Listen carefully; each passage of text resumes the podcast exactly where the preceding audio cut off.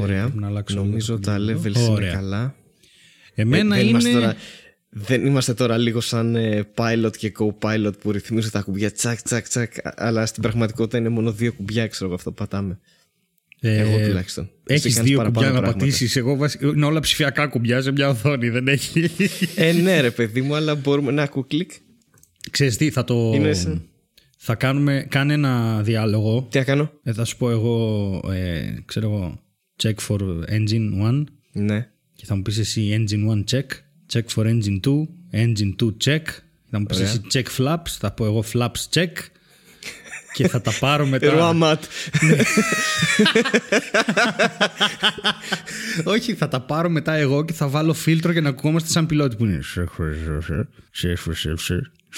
Ω, Θα χαμάει αυτό. Αλλά δεν θα τα θυμηθώ όλα αυτά. Engine 1 Όχι. check. Όχι, εγώ θα σου Engine πω. 2 check. Ναι, εγώ θα, σου, θα σε ρωτάω και από μετά απλά πες μου flaps check και θα πω εγώ check. Αυτό δεν έχει κάτι άλλο. Ωραία. Οκ. Λοιπόν, Και ρωτάω πες και εγώ ένα τώρα. τραγούδι στο τέλος. Θα βάλω θόρυβο Ό,τι από θες. αεροπλάνο. Και... Είσαι τρελός, ρε μαλάκα. και θα τα κάνω και θα ακούγονται σκατά. Θα είναι υπέροχο. Λοιπόν. Check engine 1. Engine 1 check. Check engine 2. Engine 2 check. Flaps check. Check flaps. Ε, Ροαματ. Αυτό. Τέλεια, ωραία. Εμένα ήρθε ο πατέρας μου, το προηγούμενο σουκού, Ναι. Και δεν ξέρω μαλάκα Γυμνός. Α, που, ναι. που πήρε.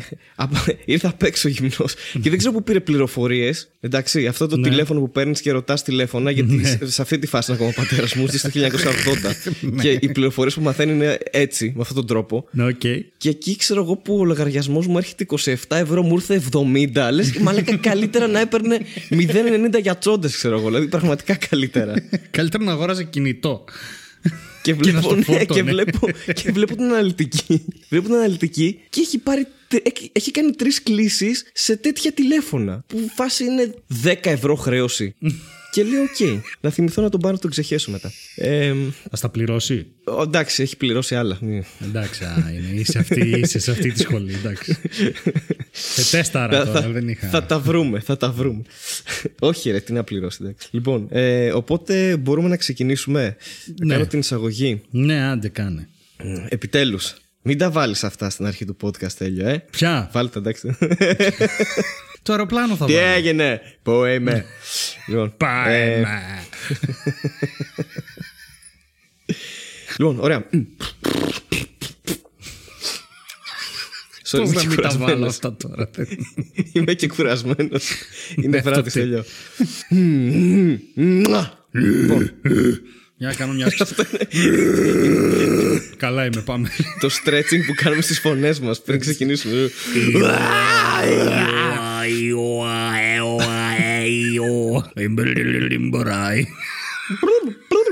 Λοιπόν, είμαστε πανέτοιμοι νομίζω.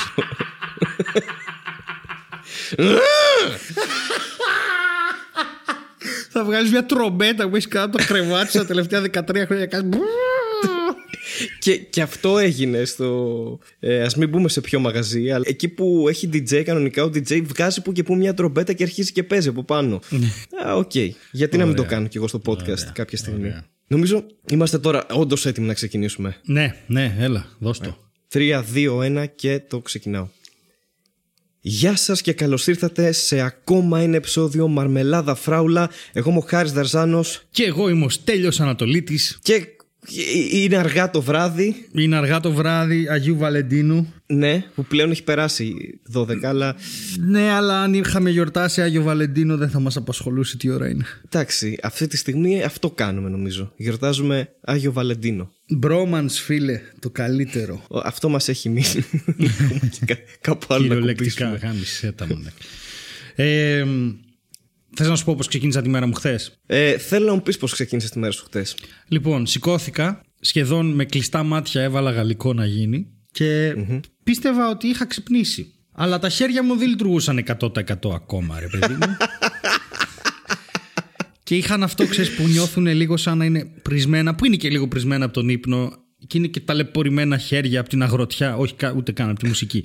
Αλλά πάω να πιάσω την κούπα με τον καφέ, πίνω μια γουλιά και μετά πάω να την πιάσω και την πιάνω λάθος και όπως την πιάνω συνειδητοποιώ ότι την έχω πιάσει λάθος και η αυτόματη κίνηση είναι πάει να μου φύγει οπότε τη σφίγγω Αλλά τα χέρια μου δεν έχουν καλό grip εκείνη την ώρα. Οπότε από τη δύναμη το ζουπάω και εκτοξεύεται το ποτήρι πάνω στο γραφείο. Σκάει, ε, γυρνάει, ρίχνει καφέ στο πληκτρολόγιο και Ω. μετά σκάει στο θρανίο και ρίχνει καφέ στην πιτζάμα, το μποξεράκι, το δέρμα, το κόκαλο, Την ψυχή σου. τα ηχεία, το ρούτερ, την οθόνη και ό,τι Μαλάκα, δεν αφήσει τίποτα.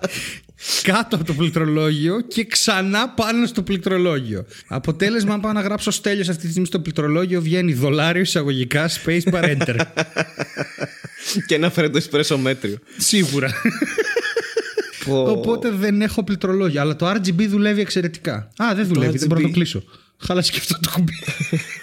Πριν δεν κάναμε τσέκρε και μου ποστεί όλα κομπλέ. Έχω Engine ένα δεν άλλο κάναμε, δεν τα είπαμε όλα πληκτρολόγιο. αυτά. Κάναμε engine, αλλά ε, το δικό Βάλαμε μου το την engine- εφεδρική τουρμπίνα να Ναι, δουλέψει. δεν, τίποτα. Και απλά πήγα και έβαλα δεύτερο καφέ αφού καθάριζα με το που ξύπνησα. Ρε, μα- πω, δηλαδή, το συχαίνω με αυτό το πράγμα.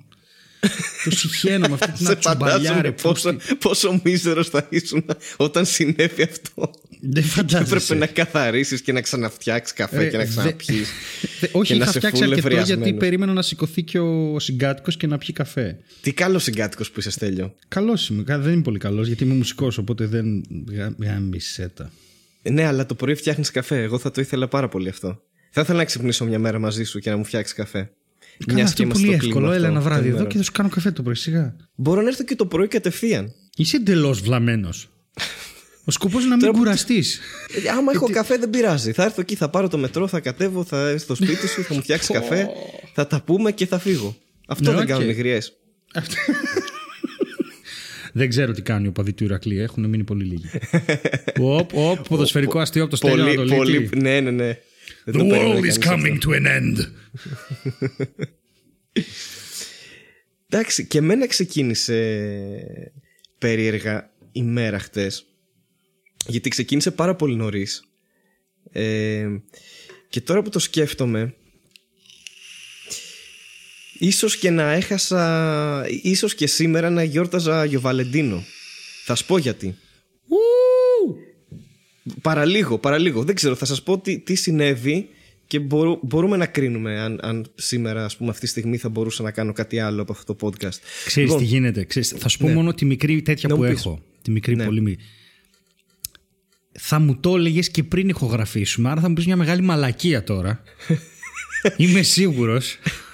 Δηλαδή, άμα Όχι, έπαιζε θα- κάτι σημαντικό, θα μου το έλεγες πριν ηχογραφήσουμε. Τώρα για να το λες στον αέρα, μάλλον βρήκες κανένα σκύλο που σε έγλειψε πολλή ώρα και χάρηκες. Δεν ξέρω τι, τι σου έχει συμβεί. Θυμήθηκες τα νιάτα σου που ήσαν έγκυο σε σκύλο. Και- και- Αλλά δεν ήθελα να σου κόψω Είσαι τη φόρα. πολύ κοντά. Χίλια- Είσαι πολύ χίλια κοντά. συγγνώμη. Φυσικά και είμαι πολύ κοντά. Τι σε ξέρω. Αλλά πες μας χάρη τι. Και, και, ξέ- Θα το μάλλον αφήσω. Ξέρεις τι θα κάνω. Ναι. Ξέρεις τι θα κάνω. Τι θα Αυτό κάνεις; το κομμάτι που ηχογραφήσαμε θα, κάνω το εξι... θα το βάλω αφού πεις την ιστορία. Έτσι, θα Οκ. αφήσω να πεις την ιστορία. Θα πω μόνο. Χάρη, θα κάνω μία πρόβλεψη. Δεν θα την πω τώρα. Θα μας πεις την ιστορία και μετά θα κολλήσω την πρόβλεψη που έχω κάνει. Οκ, εντάξει. Που σημαίνει ότι εγώ μπορεί να κλείσω την ηχογράφηση και να ηχογραφώ μόνος μου πράγματα. δεν είναι κάποιο σύστημα πιστότητας αυτό εδώ. το δεν βγαίνει live το show. ξέρετε. Εννοείται. Απλά περισσότερη δουλειά για σένα αυτό. Πάντα. Χτες είχα πέσει για ύπνο. Ωραία. Ξεκινάς πολύ λάθος. Ναι, είχα πέσει για ύπνο. και, θα, και θα τελειώσω πολύ λάθος. Ε, οπότε, I love your sex tape. οπότε κάποια στιγμή θα σου πω τώρα τι πίστευα εγώ ότι έγινε και τι έγινε στην πραγματικότητα. Ωραία. Κάποια στιγμή χτυπάει το κινητό μου και εγώ ξυπνάω και ξεκινάω διαδικασία. Α, ωραία, ξημέρωσε. Πάω να πλύνω τη μούρη μου, να ντυθώ, να πάω στη δουλειά κτλ. Αλλά αυτό που έγινε στην ουσία είναι ότι δεν ήταν ξυπνητήρι.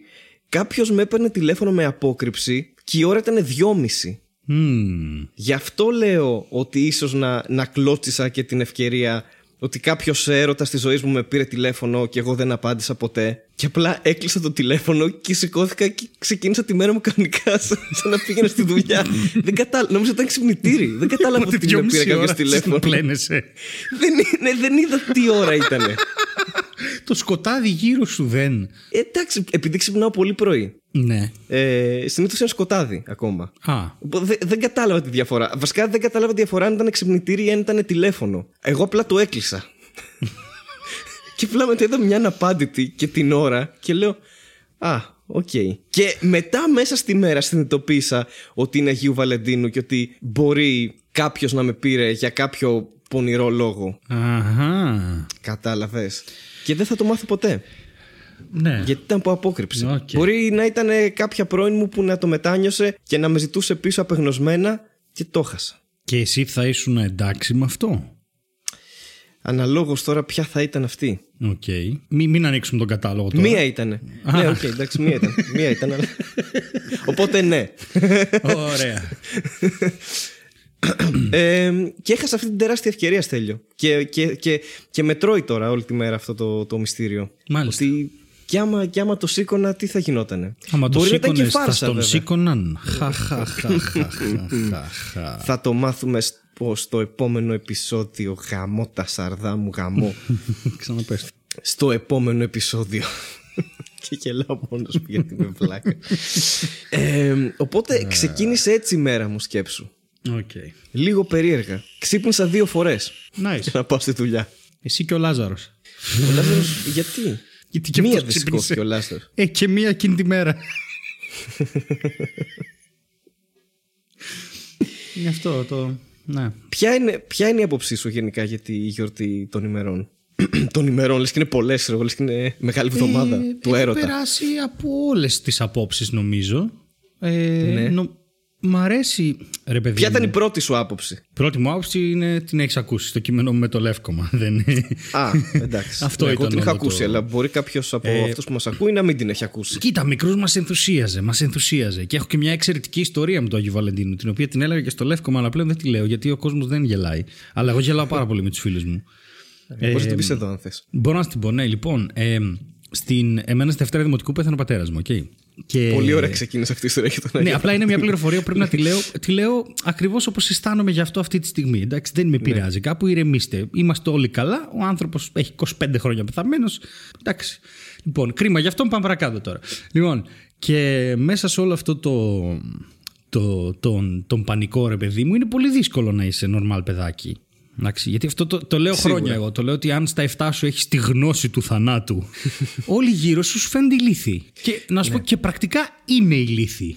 Γιατί συμπεριφέρονται με έναν τρόπο που τουλάχιστον εγώ δεν μπορούσα να καταλάβω δικαιολογήσω. Ήμουν και πολύ κλειστό παιδί, introvert μέχρι αηδίας, ας πούμε.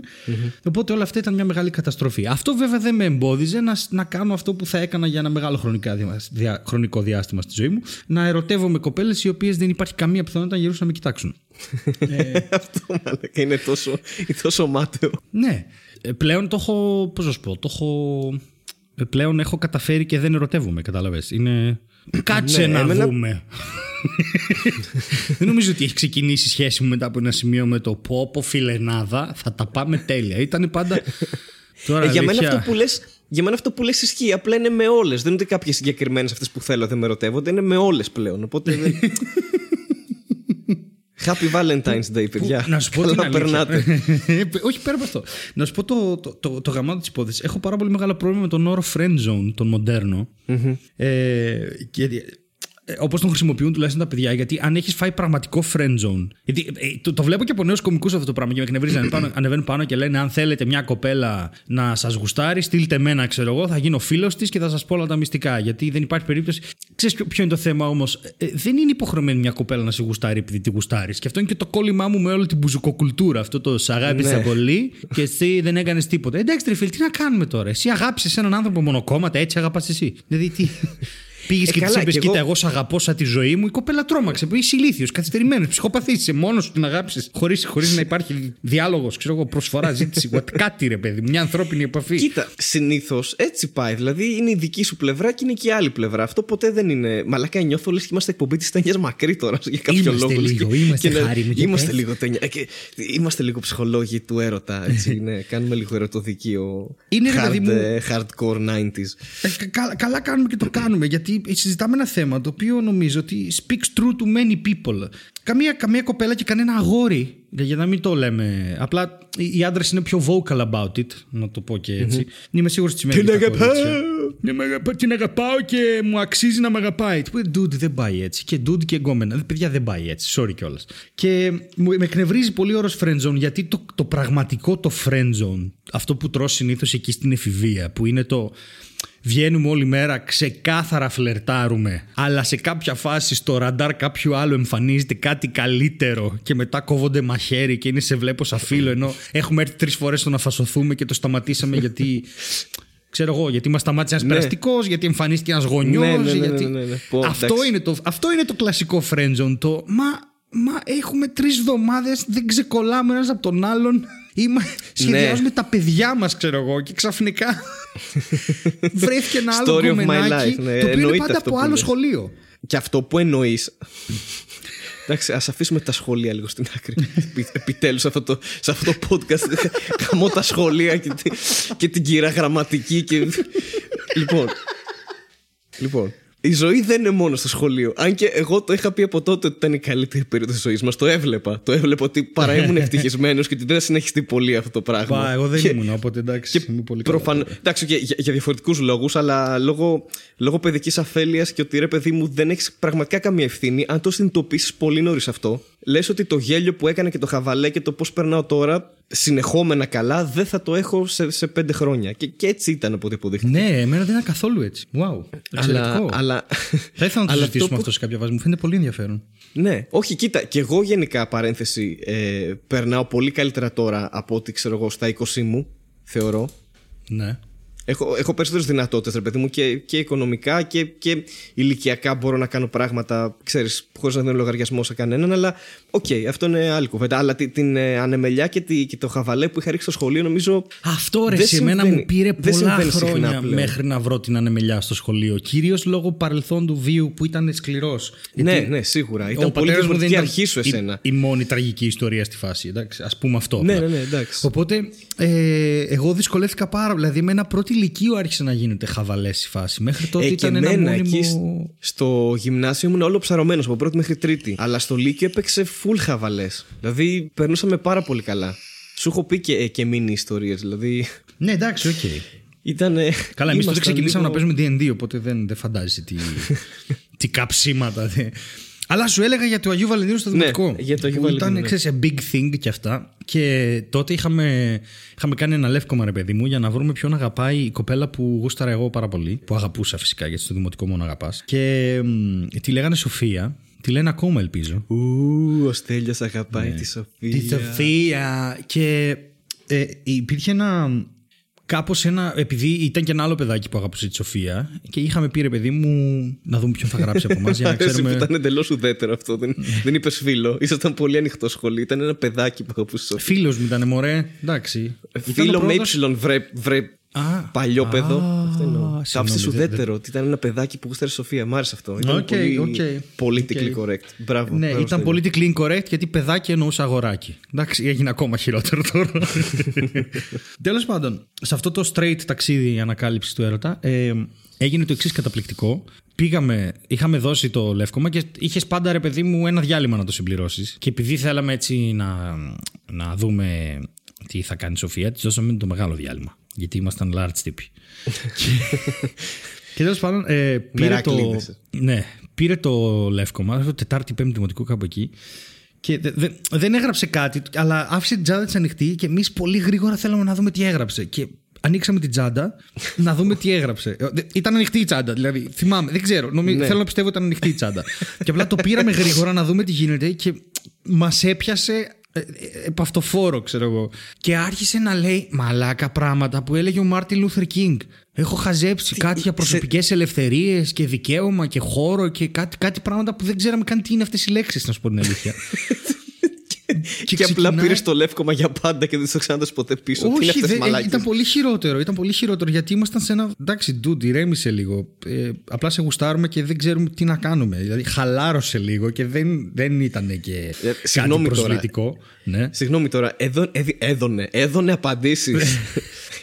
έδινε απαντήσεις. Ναι. Ε, δηλαδή, εσύ ρωτούσες, ας πούμε, ποιον πια αγαπάς Και αυτή έλεγε: Έχω ένα όνειρο, ας πούμε, και το ξεκίναγε από εκεί. Ό- Όχι, μας έπιασε την ώρα. Ρε μαλάκα, πόσο έχεις χάσει από αυτή την ιστορία; Εγώ τη λέω λάθος. Όπως μας Δεν είπες έπιασε. κάτι για Μάρτιν Λούθερ Κίνγκ. Εγώ κάτι τέτοιο. Ναι, μας έπιασε την ώρα που βγάζαμε το τετράδιο από την τσάντα και μας μας, μας έψαλε τον, α- τον άψαλτο.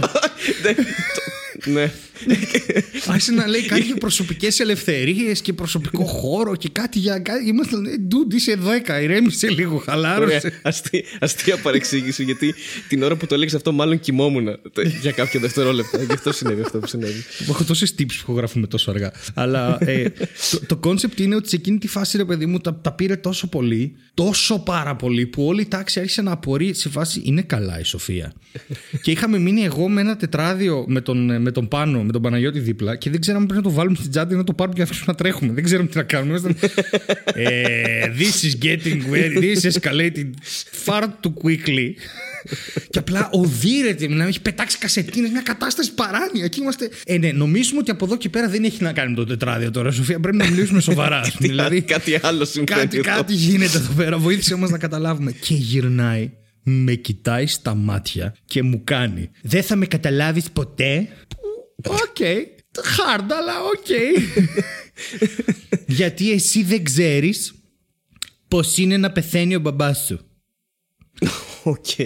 Και- Ωραία. Απλά, ο, απλά γυρνάει ο, ο Παναγιώτης γυρνάει και μου κάνει Τι λέει ρε μαλάκα Σε φάση ήταν Σε ποιον μιλάει έχεις καταλάβει σε ποιον μιλάει Από ποιο σχολείο ήρθες; Αυτή. και, ναι, και είναι όλη η τάξη είναι σε φάση κάνει ένα And the universe holds its breath Πω, φαντάζομαι. Γιατί είναι σε Φαντάζομαι. φάση Σε ποιον το είπε αυτό το πράγμα; Και εγώ Και απλά... γιατί; Καλά, Γιατί άστο γιατί. το είπε Άστο αυτό, γιατί. γιατί; Άστο, άστο γιατί. Άστο γιατί. Άστο γιατί. Γάμισε το το γιατί. Γιατί ήμασταν 10. Ας, δεν έχει νόημα. 11. Δεν ξέρω πώς είναι. Δεν έχει κανένα νόημα το γιατί. Η απορία μου δεν είναι αυτή. Ήτανε, είμαστε συμμαθητές εδώ και κάποια χρόνια. Γενικά τον πρώτο χρόνο ήμουνα λίγο το παιδάκι που πέθανε ο μπαμπάς του. Πάμε να του κάνουμε παρέα. Δεν μπορεί να το χάσει αυτό όλο το, το, το πανηγύρι, ας πούμε. Οπότε απλά εκεί, τα, τα- εκεί θυμώσα πάρα πολύ γιατί είχα πάρα πολύ θυμό ως παιδί και απλά της φώναξα ένα με δουλεύεις. Εμένα. Ε, ε, ε, εγώ τον έχασα τον μπαμπά μου και γυρνάει και μου κάνει με μαλλί βουγιουκλάκι τώρα, στυλάρα, απίστευτη. Γυρνάει και μου Κοντινό κάνει- πλάνο και. όλα Όλο, αυτά, όλο. ξέρω. Έπαιξε κοντινό πλάνο, κάμερα, φώτα, έγινε της πουτάνας εκεί. Βγήκε η Κέρκυρα από πίσω, χαμός. Και... Από πότε οι νεράιδε μιλάνε έτσι. Όλο, όλο, όλο αυτό. Και γυρνάει και μου κάνει Εγώ όμως παραλίγο να τον χάσω. Και φεύγει. Και είναι Ό,τι από τις σου πιο είπε. what the fuck moments της ζωής μου αυτό το πράγμα. Είμαι, δεν έχω καταλάβει ακόμα τι έγινε. Δηλαδή είμαι 30 χρονών, δεν Νομίζω. ξέρω τι έγινε σε εκείνη τη φάση της ζωής μου. Ήμουνα απλά α- Ούτε η απίστευτα- Σοφία κατάλαβε. η Σοφία δεν, ξέ... δεν, δεν έδωσε εκεί πολύ. χ- Απλά έφυγε. Είπε θα πω κάτι και θα φύγω. Θα μπορούσε να πει να σου πω κάτι. Μοβ πράσινο κίτρινο κάνουν άσπρο και να φύγει. Δεν δεν είχε καμία. Δεν... Και απλά ήταν τόσο σουρεάλ αυτό το πράγμα. Που εγώ από τα νεύρα μου έσκυσα το λεύκομα. Από τα νεύρα μου. Και, ήτανε... και μετά ήρθε η κολλητή της Σοφίας η Άννα. Και με έπιασε και μου είπε: Μην της δίνεις σημασία, δεν είναι καλά. Ο μπαμπάς της έπαθε έμφραγμα χθες και πήγα στο νοσοκομείο. Τέτοιο πράγμα, ας πούμε. Το οποίο. Ε, ε, ε, ε, εντάξει, ο άνθρωπος σώθηκε. Δ- Δικαιολογεί λίγο τη συμπεριφορά, αλλά παρόλα αυτά το επιχείρημά της ήταν εντελώς άτομο. Δεν υπήρχε επιχει- αυτό, αυτό, αυτό. Πήγε Και- να σώσει κάτι με, με κάτι πολύ πιο αδύναμο σαν επιχείρημα, ξέρω εγώ, μια κατάσταση. Ρε, όλος ο διάλογος το δεν θα με καταλάβεις ποτέ γιατί εσύ δεν ξέρεις πώς είναι να πεθαίνει ο μπαμπάς σου είναι ένα πράγμα. Ε! ναι, το ξεκίνησε. Είναι πολύ- ένα πολύ ασύνδετο. λάθος. Είναι, αν έβαζε εκεί ένα ημίτονο και ένα συνημίτονο, θα το πίστευα. Δηλαδή, ό,τι και να βάζε από εκεί και πέρα. Ό,τι και να βάζε. Ναι. Τη Γαλλική Επανάσταση. Δεν ξέρω, ό,τι λέξεις και Ναι, να ξέρεις έλεγε. κάτι, και εγώ έχω δει κόσμο να πεθαίνει στην τηλεόραση Αυτό, και ναι. σε πολέμους Αυτό. και στα βιβλία. Εντάξει, δεν θα μου πει. Εγώ δει θάνατο εγώ, δεν θα μου πεις εσύ. Τώρα επειδή έτυχε. Έτυχε, το λέμε τώρα. Έτυχε να πάθει έμφραγμα κάποιος. Τι πιστεύεις ότι κάνει η Σοφία σήμερα με τη ζωή της, Ε, μετά από αυτό το σκηνικό. Δεν ξέρω. Την είδα μια φορά στο Δεν λεωφορείο έχεις μετά από επαφή, πάρα έτσι; πολλά χρόνια. Όχι, δεν ξέρω που είναι όλα αυτά τα παιδιά. Και είναι και πάρα πολύ δύσκολο να τη βρω τη συγκεκριμένη. Αλλά τώρα που το λες, για κάτσε. Αλλά άμα τη βρω. ξέρω. ε, δεν ξέρω. Εγώ θα, θα υπέθετα ότι δουλεύει σε σούπερ μάρκετ. Α, λες. Μμ. Καλά, με αυτή τη λογική δεν πας και μακριά. Δεν είναι ότι. άμα, άμα το κράτησε, δηλαδή, δεν είναι ότι. ναι, δεν πρόκειται να τη βρω ποτέ, ρε. Ποτέ όμως. Δεν υπάρχει περίπτωση να τη βρω ποτέ. Γιατί έχει ένα επίθετο που το έχει μισή Ελλάδα. Α, οκ. Οπότε δεν, δύσκολα. Αλλά ήταν, σου λέω, ε, και έτσι ήταν. Αυτό μου άφησε ένα τραύμα, όπως καταλαβαίνεις, για τον Άγιο Βαλεντίνο. Είναι λογικό, ναι. Ήμουν σε φάση. Ε! Και μετά δεν, δεν πολύ, ξέρεις. μετά πέρασα την αντικαπιταλιστική μου φάση. Ε, και μετά να σου πω την Μουσική, αλήθεια. κιθάρα. Ε, ναι, ίσως. Ε, καλά, κιθάρα πολύ. κα- Άστο, ούτε, έχω αποτύχει και στην κιθάρα. Ε, Πώς να σου πω; Ο έρωτας ανάγκασε. Όχι, όχι, ενώ δεν έχει ενθουσιαστεί ποτέ καμία κοπέλα με το γεγονός ότι παίζω εγώ κιθάρα. Έχει Εγώ έχω ενθουσιαστεί πάντως. Ε, Σε ευχαριστώ. Δεν με ενδιαφέρει ω Παρακαλώ. κοπέλα όμως. Αυτό είναι πολύ βασικό. Ως άνθρωπος όμως, Ναι, σαφέστατα. Ενδεχομένως. Σαφέστατα, σαφέστατα. Ωραία, ωραία. Ε, έχω και Χαίρομαι. κάτι ηλίθιο να σου πω σχετικό με αυτό. Α, αλλά ο διπλανός μου που έπαιζε κιθάρα, ας πούμε, ήταν πάντα πολύ μεγαλύτερο σημείο ενδιαφέροντος. Ε, οπότε δεν, δεν έχω. Δηλαδή, ναι, πάρα πολλοί μου λέγανε γκομενομαγνήτης, γκομενομαγνήτης. Ε, παιδιά, δεν έχει δουλέψει ποτέ αυτό το πράγμα όμως. Εντάξει, δεν έχει δουλέψει ποτέ. Ποτέ. Ποτέ. Εντάξει, φαντάζομαι για κάποιους ισχύει. Αλλά Ισχύει για αυτούς που έτσι κι αλλιώς. Δηλαδή, α, οι τύποι που αποπνέουν ένα μυστήριο σε εκείνη την ηλικία και κάτι. Και, Ω, παίζεις και κιθάρα, ακόμα μεγαλύτερο μυστήριο. ναι, που φαντάζομαι ακόμα και αν παίζεις κακή κιθάρα δεν, δεν το Όχι, ακούει καν αυτό Σίγουρα από κάτω. παίζουν κακή άλλος. κιθάρα. Σίγουρα παίζουν κακή κιθάρα. γιατί δεν, εγώ ήμουν στη φάση του να, να βγάλω μετάλλικα και μετά Dream Theater. Δεν ήταν ότι. Κατάλαβες τι θέλω να σου πω; Ναι, ναι, ναι, Και, ο- ναι. και ο δρόμος που είχα διαλέξει ήταν πολύ ηλίθιος. Δεν ήταν. Α, σου παίξω τώρα εδώ μια μήνυ ώρα πεντατονική με δίεση τέσσερα. Ρε, θα χύσει τα βρακιά σου, δεν φαντάζεσαι. δεν, δεν έχει Ε, γίνει ναι, να μου ποτέ έλεγε αυτό. απλά θα σου παίξω τώρα Αλκίνο Ιωαννίδη Αυτό. με δύο ακόρντα, είχες Αυτό. καθαρίσει. Δεν, Αυτό, δεν ήθελες αυτό, κάτι αυτό. άλλο. Αυτό. Το, το έκανα κι εγώ αυτό στα 30 μου. ε, Καλό, ο Αλκίνος Εγώ- βέβαια είναι απίστευτα καλός και δεν έχει μόνο δύο ε, ακόρτα. ε, όχι, είναι καλός ε, Είναι- τραγουδοποιός είναι και, και υπέροχος, μουσικός ναι. και μπράβο του. Ναι. Και εγώ το, το συμφωνώ. Παρότι τώρα που έχει, που έχει κουρευτεί, έχει γίνει λίγο σαν λεσβία. Αλλά Ε, ξέρεις γιατί κουρεύτηκε; γιατί; Έχει τελειώσει το Εθνικό Θέατρο. Είναι ηθοποιός. Ναι, ναι. Και, και μουσικοσυνθέτης. Ε, Μεγάλος. Κάνει μπα- όργανα, 100 όργανα και τέτοια. Είναι απίστευτο. Και είχαν παίξει μια, ε, μια κωμωδία του Αριστοφάνη, νομίζω. ε, Όταν ήταν. ε, αν είναι. Νομίζω κωμωδία του Αριστοφάνη το 1993 όταν αποφοίτησε, κάτι τέτοιο. Και Ο τότε είχε κοντά Αριστοφάνης. μαλλιά. Και μετά τα άφησε μακριά. Και 20 χρόνια μετά, το- μετά το 13 νομίζω, την ξανανέβασαν με το ίδιο cast. Α, οκ. Και κουρεύτηκε Έγινε εκεί reunion, δηλαδή. και τα κράτησε μετά. Το οποίο είναι πολύ ωραία ιστορία. Ναι. Και πάνω, πάνω σε αυτό, ε, εγώ ήθελα να πω τη δική μου ανάμνηση από το Λεύκομα. Βεβαίως. Αφού είπες όλη αυτή την ιστορία. Που πραγματικά δεν θυμάμαι καθόλου. Θυμάμαι ότι είχα απλά ένα λευκό λεύκομα και δεν ξέρω αν το, το είχα λευκό επειδή ήταν λεύκομα και είχα κάνει αυτή τη σύνδεση στο μυαλό μου ασυναίσθητα. Αλλά η μόνη απάντηση που θυμάμαι από όλα τα παιδιά που είχαν γράψει και ό,τι ερωτήσεις είχα βάλει μέσα, η μόνη απάντηση που θυμάμαι είναι λουκάνικα με πατάτες.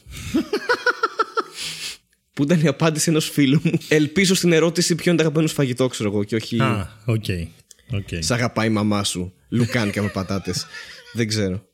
Ε, και είναι η μόνη ανάμνηση που έχω από το λεύκομα. Δεν θυμάμαι τίποτα άλλο. Τίποτα άλλο. Α, τι, τι γούσταρα, αν με γούστα. Δεν, δεν, Δεν έχεις ζώδια, τίποτα, τίποτα, έτσι. ρε Χριστό. Δεν, γενικά δεν θυμάμαι τίποτα. Δηλαδή, σε ακούω που λε ιστορίες από τα δικά σου χρόνια και θυμάσαι. Και εγώ λέω, «Μα δεν θυμάμαι τίποτα μέχρι πριν τρεις μέρες, ξέρω εγώ αυτό. Δεν- δεν- Δυστυχώς έχω πολύ καλή μνήμη. Ναι. Δυστυχώς. Θυμάμαι μόνο τα χτυπήματα, αυτό. Το ξύλο που έφαγες. Όχι. ή τα χτυπήματα της μοίρας. Έχω μπερδευτεί πάρα πολύ τώρα. τα, τα χτυπήματα που έχω χτυπήσει. Έχω χτυπήσει πάρα πολλές φορές μόνο. Ω, κι εγώ θυμάμαι μερικά. Ω, γιατί μου το πεις τώρα. Έχω ανοίξει κεφάλια, μύτες. έχω, έχω κάνει διάφορα. Γόνατα. δεν έχω τα- σπάσει τίποτα ποτέ. Γόνατα όμως, δεν είχαμε μέχρι τώρα. γόνατα νομίζω. Είχαμε ένα κάφκαλο για 8 μήνες το χρόνο. Δεν είχε. Μετά- Ένα τεράστιο. ναι, αυτό ήταν. Δεν υπήρχαν γόνατα. Ούτε αγκώνες. που απλά το, το έβγαζες και απλά ξανάβγαζε. Ναι, αίμα αυτό και- δεν είχε. Δεν είχε. Ε, Ναι, σε τέτοια φάση. Θυμάμαι- Εντάξει, είμαστε καλά μα τώρα. Έχουμε, είμαστε κέρυοι. Ε, Τα Ναι, έχουμε είμαστε, όλα είμαστε, πάνω μας. είμαστε. Θυμάμαι ότι η, ε, μια πάρα πολύ καλή μου φίλη που αργότερα έγινε η πρώτη μου κοπέλα, που ήταν μια πάρα πολύ κακή κοπέλα. Ε, αλλά. και ήταν όλα στον υπερθετικό βαθμό και ήταν ναι, ναι, πάρα όχι, πολλά. Ήταν, ήταν εξαιρετικά πάρα πολύ κακή κοπέλα. Ε, αλλά πέρα από αυτό, ε, ε, μου, είχε, αφ- μου είχε κάνει στο χάρισε μου κάτι, είχε κόψει μια τρίχα από τα μαλλιά της. Ναι. και την είχε κολλήσει με σελοτέιπ και ήμουν τι είναι αυτό ρε Μαρία και ήταν για να έχεις κάτι δικό με το μαλάκα. Πόσο να άρχισε ότι έχεις πάθει, ας πούμε. Είχαμε γελάσει πάρα πολύ. Ήταν πολύ αστείο αυτό το πράγμα. Το πάρε, σου χαρίζουν μια τρίχα από τα μαλλιά. Περισσότεροι αφήνανε ένα Ναι. κέρμα, μια ζωγραφιά. Είχε κάτι ρομαντικό. Η Μαρία ήταν πάρε μια τρίχα. Κέρμα, κέρμα. Ναι, βάζαμε, ξέρω εγώ. Ένα... Χάρισε μου κάτι και τι σου δίνα λεφτά Ναι, ρε, ένα κέρμα έτσι για το. για το φλουρί. Ναι. Τι, τι φάση. Κέρμα. Εντάξει, πιο λογικό μου κάνει η τρίχα, ξέρω εγώ. Ή μια βλεφαρίδα, ίσως που είναι πιο ρομαντικό, έτσι, κάτι τέτοιο. Ναι, γιατί είναι ευχούλα. Ναι, ή ξέρω εγώ, πιάστηκες εσύ και. Ναι. Αλλά και τη βλεφαρίδα. Κοιμάσαι ή ήρθες. Α, εντάξει, καλώς ήρθες. Να σου απαντήσει, κοιμάμαι. Κοιμάσαι ή ήρθες. Ρε, Αυτές είναι οι αγόρι δύο μου. επιλογές. Τι δεν κατάλαβες. Ήρθε και μου έκανε, με χαιρέτησε και λέω: Πας για ύπνο ή. Α, ήρθες;» οκ. Ε, αυτό δεν κατάλαβα. Αυτό ακριβώς δεν κατάλαβα. Λοιπόν. Τα φιλιά ε, μας στον Κώστα. Τα φιλιά μας στον Κώστα. Άκου τώρα να δεις κάτι άλλο. Θυμάσαι που είχα γράψει το theme song για τα νεύρα μου; Ναι. Ωραία. Θυμάσαι. Τρελό, τρελό theme song. Δηλαδή μου αρέσει Τρελό πάρα theme πολύ. song. Εντάξει. Α, σε ευχαριστώ. Ε, νόμιζα κορυδεύαμε. Θυμάσαι. Όχι, Που... το είχα πει όντως αυτό. Ωραία. Θυμάσαι που μου είχες πει τι σολάρα έγραψες. Ναι. Και σου είπα, μπα, μια μπουρδα είναι, κα, ό,τι να είναι έπαιζα. Λοιπόν, στο βίντεο για τους 10.000 subscribers που θέλω να κάνω, είπα, στο γύρισμα, είπα, σας είχα υποσχεθεί ένα guitar cover του theme song, οπότε σας το δίνω. Και τώρα πρέπει να γυρίσω το guitar cover. Και μαζί με αυτό πρέπει να ξαναεχογραφήσω το theme song για να είναι πιο καλό σαν παραγωγή. Και ακούω το solo. Και δεν μπορώ να το παίξω. Είναι πάρα πολύ δύσκολο. Δεν ξέρω καν πώς το έγραψα. Στέλιο να φέρουμε τον Πετρούτσι έτσι να παίξει λίγο το Όχι, σόλο όχι, σου γιατί όχι, βλέπω ο ότι Πετρούτσι Θα ζορίζεσαι. το βγάλει με ένα δάχτυλο, αλλά το θέμα είναι ότι Αλλά, αλλά και το σόλο, ναι. ήμουν αγαμημένε χάρη. Γάμω την τρομπέτα που έπεσες. Κάτι ήξερες. Λέει, το έχω βάλει Κοίτα. τώρα και το ακούω, το ακούω ξανά και ξανά. Και είμαι, «Θε, τι, πώς το έκανα αυτό, αυτό δεν μπορώ να το κάνω.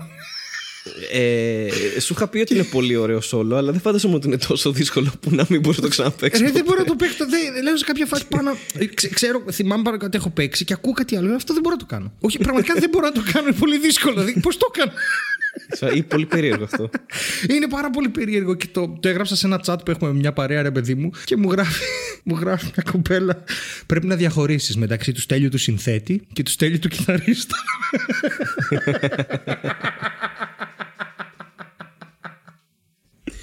Κοίτα, σου εύχομαι να σου συμβεί αυτό και με τα αστεία σου κάποια στιγμή, με κάποιο αστείο σου. Να είναι τόσο καλό και γαμάτο που να μπορεί να το ξαναπέξει ποτέ. Πώς θα γίνει Αλλά αυτό; τη μία φορά που θα το παίξεις, ξέρεις να, να πεθάνει κόσμος από κάτω, ρε παιδί μου. Τι ευχή είναι αυτή, ρε. Σου εύχομαι με 7 ευρώ εισιτήριο να πεθάνω. Τι λες; Έτσι κι αλλιώς δεν θα ξανάρθουν. Ενώ να είναι, το- να είναι τόσο καλό, ρε παιδί μου, το αστείο, που να μπορείς να το ξαναπαίξει, όπως το σόλος. Οκ. Δεν είπα ότι είναι καλό, είπα ότι είναι δύσκολο. Άλλο το ένα, άλλο το άλλο. Ε, ε, δύσκολο, έστω. Το δύσκολο είναι συνήθως είναι και καλό. Συνήθως. Ότι πρέπει να κάνω practice για κάτι που αυτοσχεδίασα πριν 8 μήνες, ρε φίλε. Πώς το διάλογο, τι φάση. Και το έχεις γράψει εσύ. Ναι! Και μάλιστα ήμουνα και condescending about it. Ήμουνα σε φάση. Ότι ναι, μωρέ, σιγά τώρα. Έλα, Τι- ρε Ταρζάν, τώρα σιγά μια μαλακία έγραψα εκεί. Δεν έχει μελωδία. και τώρα το ξανακούω, το ξέρω, μια χαρά έχει. Πολύ καλό είναι. Πώς το έκανα; Τι έπαιρνα; Δεν παίρνω και ναρκωτικά, ρε, που στην απότη. Εντάξει. Ε, ε, κοίτα, ο καθένας έχει τα. Ξέρεις, πη- πηγάζει η έμπνευσή του και το, και το γράψιμό του από διαφορετικούς. Ε, από, από διαφορετικές συνιστώσεις, ρε παιδί μου. Δεν ξέρω. Άλλος πρέπει να πάρει ναρκωτικά για να γράψει. Εσύ είσαι εσύ. Έχεις γράψει ένα σόλο και μετά δεν μπορείς να το ξαναπέξει. Είμαι ναρκωτικά. Είσαι, είσαι τα ναρκωτικά. Όλα τα ναρκωτικά. Αυτός θα είναι ο τίτλος. Είμαστε τα ναρκωτικά. Είμαστε τα ναρκωτικά. Πω, πω, Χριστέ μου. Γιατί έτσι σήμερα; Ένα podcast για όλη την οικογένεια για άλλη μια φορά. Welcome. Hear my voice. And bleed for Satan. Που παρεπτόντως είπαμε τους Periphery την προηγούμενη φορά να σου πω ότι το καινούριο τους άλμπουμ λέγεται Hail Stan. Οκ. Hail Stan. Ναι. Για να μην γράψουν Ναι. Satan. Ναι, ναι, ναι. ναι. Δεν μπορώ. Είναι τόσο ηλίθιες οι μπάντες πλέον. Τι αγαπώ. Ναι, έχουν ξεφύγει τα ονόματα και οι τίτλοι κομματιών και όλα αυτά είναι εντελώς ε, αφηρημένη τέχνη. Καλώς ήρθατε στην ενότητα με τα περίεργα άρθρα. Τι διάλεξε ο Χάρης; Σχεδόν πάντα τα διαλέγει ο Χάρης και του κάνω το χαρητήρι. Αλλά αυτή τη φορά είναι ένα εξαιρετικό άρθρο το οποίο πραγματικά είναι χειρότερο από τα Virgin Boy Eggs. γιατί; Ή και όχι, δεν έχει εντάξει, θα ούτε δούμε. μία πρόταση σωστή, ρε φίλε. Ούτε μία, ούτε μία, ούτε μία. τίποτα. Είναι Καταρχάς, ανοίγει το άρθρο και έχει μια φωτογραφία από ένα καμπινέ. Για να πω τη λέξη του καμπινές. Καμπίνε. Και από κάτω Είναι γράφει. καμπίνες. Καμπινές είναι και, και, και στο λίμα γράφει A toilet. Ε, toilet, ναι. Ευχαριστούμε. Γιατί υπάρχει Γιατί μπορεί Ινδία που κάποιος να δεν το έχει δει δει αυτό ποτέ και να πει- τουαλέτα, ας πούμε. Ναι, να το δει και να πει ότι. Ξέρεις τι, στην Ιαπωνία δεν έχω θες τουαλέτες που είναι με το. Που πετάνε νερό, ξέρεις, Ναι. για να καθαρίζει το μπροκτόκια. Άμα δει κάτι τέτοιο απλό, μπορεί κάποιος να μην το αναγνωρίσει. Σε περίπτωση μας ακούνε και από Ιαπωνία. Ναι, ναι, και πάντα. αυτό το πάντα, άρθρο. πάντα. Έχουν, έχουμε, έχουν πέσει τα νούμερα μας στην Ουρουγουάη λίγο, αλλά εντάξει. Φιλιππίνες πάμε καλά όμως, έτσι. Ναι, ναι, ναι. Βαράμε δυνατά. Μια χαρά. λοιπόν, ξεκινάει η πρώτη πρόταση του άρθρου είναι There have been many toilet-related injuries and deaths throughout history. Το οποίο είναι σαν να λες έχουν υπάρξει αρκετά ρακούν στην ανθρώπινη ιστορία. Αυτό δεν έχει καμία βάση ως πρόταση. εντάξει, τίποτα. Φοβερή εισαγωγή. Τίποτα, ρε παιδί μου, τίποτα. Πολλά Και- υποσχόμενη. ναι, και τελειώνει, ρε Έχουν παιδί υπάρξει μου. πολλές τουαλέτες και πολλοί θάνατοι. Αυτό. Τίποτα άλλο, ρε παιδί μου. Και έχει αυτό και μετά εισάγει με ένα συμπλεγματικό σύνδεσμο, το και, and, εισάγει μια δευτερεύουσα, η οποία είναι and in urban legends. δηλαδή, μου αρέσει που ξεχώρισε το history από το urban legend. Ευτυχώς το ξεχώρισε, ναι. είναι, ναι, ε, και, ε, σε ένα άρθρο θα σας παρουσιάσουμε όλες, ε, του, τρα- όλους τους τραυματισμούς και τους θανάτους που έχουν προκύψει από, συγγνώμη, από τουαλέτες ε, στην ιστορία, αλλά και σε αστικούς θρύλους. Διότι πρέπει να τα ξεχωρίζουμε αυτά. Είναι σαν την Καλό ιστορία είναι. που ερχόταν, ξέρεις, που όλοι είχαμε έναν που, που του βγάλανε το κράνος και έλυε στο κεφάλι του στην εφηβεία. Α, ναι, ναι, ναι, ναι που πρέπει- χτύπησε πολύ Ναι, άσχημα ναι, ναι. και σηκώθηκε όρθιος, δεν είχε τίποτα. Ναι. Και μόλις έβγαλε το κράνος, άνοιξε το κεφάλι του στα τέσσερα. Γιατί έτσι δουλεύει. το ατύχημα σαν διαδικασία. δεν καταλαβαίνεις ότι έχει ανοίξει το κεφάλι σου στα τέσσερα. Πρέπει να βγάλεις το κράνος, να είσαι όρθιος και να λειτουργείς κανονικά. Και μέχρι να βγάλεις το κράνος, Ναι. θα Επειδή δεν υπάρχει καταλάβεις δέρμα ότι που τα τελικά. κρατάει όλα μαζί. ναι, όχι, δεν υπάρχει τίποτα. δεν. Η αλήθεια είναι ότι το κόβουν. Σου λέει να μην Μίξερ. το βγάλεις το κράνος. Ναι, αλλά για άλλο λόγο. Για όμως. άλλους Δεν πρέπει λόγους. να κουνηθείς. δεν πρέπει να κουνηθείς και όλα αυτά. Οπότε και το κόβουν αυτοί μετά στο χειρουργείο αν χρειαστεί. Αφού σου Αλλά να κάνουν, φοράτε ε, κράνος. Να φοράτε πάντα κράνος. Ένα κοινωνικό μήνυμα. Και να Ακόμα μην και αν οδηγείτε πίνετε- αμάξι. Και να μην πίνετε. Τι είσαι, είσαι φλαμμένος κι εσύ τώρα. Δεν, δεν μπορώ με το, με το κράνος και με το αλκοόλ στην Ελλάδα. Δεν μπορώ, δεν μπορώ. Παθαίνω, έχω μεγάλο πρόβλημα. Δεν... Να πούμε τώρα για τι τουαλέτες που είναι το θέμα Πάμε, μας ναι, εδώ πάμε, στο πάμε. history, Λοιπόν, ξεκινάει... history corner. Α, να σου πω τώρα εδώ στο History Corner ότι ξεκινάει πάρα πολύ ωραία. Ξεκινάει με το accidental injuries, δηλαδή τραυματισμοί που έγιναν κατά λάθος. Δηλαδή, μην, μην τα βάλουμε όλα στην ίδια λίστα, να τα διαχωρίσουμε λίγο. Και ξεκινάει με μια πρόταση η οποία δεν σου δίνει πολύ αισιοδοξία για την ανθρωπότητα. Σου λέει Infants and toddlers have fallen into toilets and drowned. Έτσι, εντάξει, δηλαδή. Έχει συμβεί, έχει συμβεί. Και μετά η δεύτερη πρόταση είναι που σου κάνει, που σου, ξανα, ξανα- σου ξαναδίνει την πίστη στην ανθρωπότητα. Σου λέει Safety devices exist to help prevent such accidents. Δηλαδή. Όπως τι, δεν έχω δει κάποια τέτοια. Ναι, πέρα από αυτό, ρε παιδί μου. Δεν είναι... Και ξεκινάει μετά και πάλι άλλη μια πρόταση ασύνδετη με όλα τα υπόλοιπα που λέει τα νέα παιδιά μπορεί να, μπορεί να, να έχουν έναν τραυματισμό στα γεννητικά τους όργανα εάν το κάθισμα πέσει την ώρα που στέκονται μπροστά από μια τουαλέτα. και μετά λέει Injuries to adults include εντάξει, bruised buttocks, μελανιασμένα κωλομέρια, Οκ. tailbones, η ουρίτσα, N, dislocated hips. ναι, πρέπει να- ε, ε, πώς το λένε, ισχύα που έχουν ε, ε, εξαρθρωθεί from unsuspectingly sitting on the toilet bowl rim because the seat is up or loose. Unsuspectingly είναι αυτό που, ε, που κάνεις αυτή την πτώση. Ναι. Που έχεις σηκώσει το καπάκι και πέφτεις για 0,2 δευτερόλεπτα και το σώμα σου είναι... δεν, δεν... Το, το γεγονός ότι έχουν πνιγεί, δηλαδή το τελευταίο πράγμα που άκουσα από το παιδί σου είναι Μπαμπά, πάω να κατουρίσω. Και μετά πνίγηκε στην τουαλέτα. Μια αναπαράσταση ενός μωρού που πνίγεται. Δεν πρόλαβα να το χαιρετήσω. Κρίμα.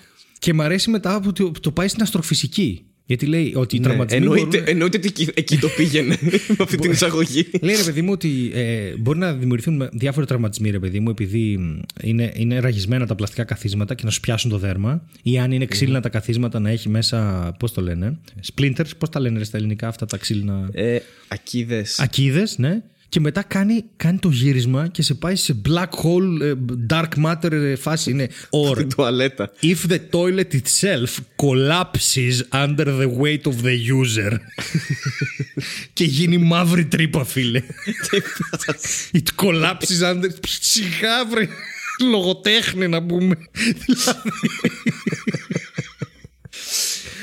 Η τουαλέτα Φαντάζεσαι, καταραίει υπό το βάρος του χρήστη και η πίεση που δημιουργείται είναι τόσο μεγάλη ώστε στον πυρήνα έχει διαμάντια αυτό μετά. Φαντάζεσαι όμως οι μαύρες τρύπες να δημιουργούνταν όντως από τουαλέτες. από τέτοια ατυχήματα. Και να, και να ήταν η απάντηση μπροστά στα μάτια μας, κυριολεκτικά. Σαν επιστήμονας, μπορείς να το αποκλείσεις αυτό; Όχι. Πρέπει να κάνουμε πείραμα για να το αποκλείσουμε. Και να πούμε ότι δεν είναι αυτό. Ξέρεις τα ψεύτικα Νόμπελ; Τα ψεύτικα Νόμπελ δεν τα ξέρω. Τα Ig Nobel. Είναι παροδία των Νομπέλ. Γιατί; Είναι παν ε, στη λέξη ignoble που means characterized by baseness, lowness or meanness. Και είναι, παίρνει ό, τις χειρότερες έρευνες στον πλανήτη και τους αποδίδει το Ig Nobel Prize που είναι το... Ναι, γιατί έχουμε και αυτό; Γιατί το 2000 το Ig Nobel Prize στην δημόσια υγεία το δώσανε σε τρεις γιατρούς από το Glasgow Western Infirmary γιατί το 1993 κάνανε case report σε τραύματα sustained to the buttocks due to collapsing toilets. Έχουμε μια πολύ σημαντική έρευνα να κάνουμε το τελευταίο, το, το, το επόμενο εξάμεινο που θα χρειαστεί πολλές τουαλέτες και όχι σε καλή κατάσταση και κάποια, και κάποια πειραματόζωα. Πω, πω, εντάξει. Ρε, δεν, Και ακόμα δεν- μια φορά μας εκπλήσει ο ανθρώπινος νους. Να σου πω. Αυτό η ώρα διαβάζουμε το accidental injuries. Μετά πάει injuries caused by animals και αναφέρει τη μαύρη χείρα στην Αυστραλία που σκατά είναι που ξέρεις, ή τα φίδια που μπαίνουν κάτω από τις τουαλέτες και χλά και πεθαίνεις. Πω, αυτό Και είναι μετά ξεκινάει με το self-induced injury, όπου ξεκινά με το φίλε, εγώ θα αυτοκτονήσω από τουαλέτα. Εντάξει, το οποίο δεν είναι αστείο για την αυτοκτονία, είναι αστείο για την τουαλέτα, παιδιά. Ηρεμήστε εκεί έξω. Όποιος έχει τέτοιες σκέψεις, υπάρχει γραμμή στήριξης και την οποία δεν την ξέρω απ' έξω, θα τη βάλω στην περιγραφή. Οπότε όσο ακούτε το podcast και έχετε αυτοκτονικέ σκέψει, να ψάξετε και τη γραμμή. Αλλά μετά από οποίο- κάτω. ναι, Το οποίο είναι και αυτό ένα reaction που μπορούμε να έχουμε έτσι. Μπορεί κάποιος να ακούσει το podcast και να θέλει να αυτοκτονήσει, οπότε βάλ το να υπάρχει από θα κάτω. το βάλουμε, ναι, γιατί όχι. και μετά πάμε στο exploding toilets. Ναι, κατευθείαν. Ναι, αλλά η πρόταση, γι' αυτό σου λέω δεν έχετε μια σωστή πρόταση. Συνεχίζει αυτό το έσχος και λέει Στη Βικτοριανή εποχή. Και είμαι ρε αδερφέ, ποια Βικτοριανή εποχή, τι φάση. Κάτσε Υπήρχε, λίγο. λέει- Εδώ υπάρχει ιστορία, Στέλιο. Υπάρχει, αλλά είναι η Βικτοριανή εποχή και τέλος πάντων οι τουαλέτες παίζει να, να σκάσουν. Ε, Που έχω να σου πω μια πολύ ενδιαφέρουσα ιστορία γι' αυτό. Αν Ωραία. θέλεις να ακούσεις. Λοιπόν, όταν κάναμε την πρακτική. Θέλω στο... και εγώ να ακούσω και οι άνθρωποι που μας ακούνε θέλουν να ακούσουν αυτή την ιστορία. Τέλεια. Όταν κάναμε την Πάω πάρα πρακτική στο. πολλές χημικό- φορές τη λέξη ακούω σε μια πρόταση. It's fine. It's fine. Don't worry. Forget about it. Ε, στη σχολή, ανάλογα με την κατεύθυνση που διάλεγες, μπορούσες να κάνεις πρακτική σε διάφορα. Μπορεί να κάνεις πρακτική, ξέρω εγώ, και από το τρίτο έτος, αλλά όλοι περιμέναν να πάνε τέταρτο για να έχουμε την κατεύθυνση κτλ. κτλ. Ναι. Και ένας πολύ καλός φοιτητής μου, ο καλύτερος φοιτητής του χημικού, τρελό ταλέντο και απίστευτος δουλευταρά, πήγε να δουλέψει σε βιολογικό, βιοχημικό εργαστήριο, σε νοσοκομείο που ήταν, όπου κάναν ανάλυση δειγμάτων. Και γυρνάει το. δουλεύει εκεί το καλοκαίρι και επιστρέφει, ρε παιδί μου, το Σεπτέμβρη. Και πώς πέρασε καλά, δούλεψες και μου λέει. Για... Ήταν και Κύπριος, οπότε ήταν πάρα πολύ. Είναι και πολύ αστείος άνθρωπος, έχει πολύ χιούμορ. Οπότε ήταν, ε, είναι αυτός που έλεγε το να βάλουμε όλοι τις τις ρόμπες και τα γυαλιά και να βγούμε στην πλατεία του χημείου και να γυρνάμε γύρω από το Mm, α, συντριβάνι οκ. σε διαφορετικές αποστάσεις και να φωνάζουμε στους περαστικούς Είμαι το ηλεκτρόνιο! Αυτός ο άνθρωπος. Οκ. Που είναι θεός, θεός. Νομίζω τώρα κάπου θα πάρει ένα Νόμπελ. Αλλά γυρνάει ρε παιδί μου και αρχίζει και μας λέει ιστορίες πάρα πολύ νευριασμένο. Γιατί; Είχα ακούσει ότι συμβαίνει αυτό, εντάξει, αλλά από έναν φίλο μου που είναι μεγάλος κάφρος, μια φορά ήθελε να κάνει εξέταση κοπράνων και πήρε ένα κουτί από ζαχαροπλαστείο. Εντάξει, έκανε ό,τι έκανε εκεί μέσα, το τύλιξε σε μια σακούλα σου και τους το πήγε. Εντάξει, ήξερα Χρόνια πολλά. χρόνια πολλά. θα το τυλίξω για δωράκι ή το θέλετε έτσι απλά για, για δική σας χρήση; ναι, αυτό ήταν μεγάλος όχι, όχι, κάφρος θα πάω γενικά. σε, σε εργαστήριο. Θα πάω, δεν το θέλω. Σε μια σακούλα, βάλτε το. Αλλά όταν το είπα αυτό στο Γιώργο, ο Γιώργος μου είπε: Φίλε, το κάνουν. Λέω: Τι εννοείς; Λέει: «Κα- Πρέπει να πάρεις στην εξετάση κοπράνων. Σου δίνει ένα κουταλάκι μέσα στον μπολάκι και παίρνει. Μιλάμε τώρα, παίρνεις ούτε γραμμάριο, ρε παιδί μου. Αρκεί. και τους φέρνανε κουτιά.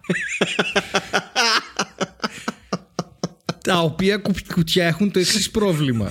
Τα κόπρανα. Κουτιά, ό,τι να είναι. Ναι, κουτιά. Τάπερ, ξέρω εγώ. Ζαχαροπλαστεία, Ε, τάπερ, οτιδήποτε. Τα οποία είναι και, είναι και πλέον είναι compromised. Δεν μπορείς να κάνεις σοβαρή. Πρέπει να. να... Είναι, είναι compromised. Πω. Πάρ' το τώρα, ένα-ένα είμαστε, να ξέρεις.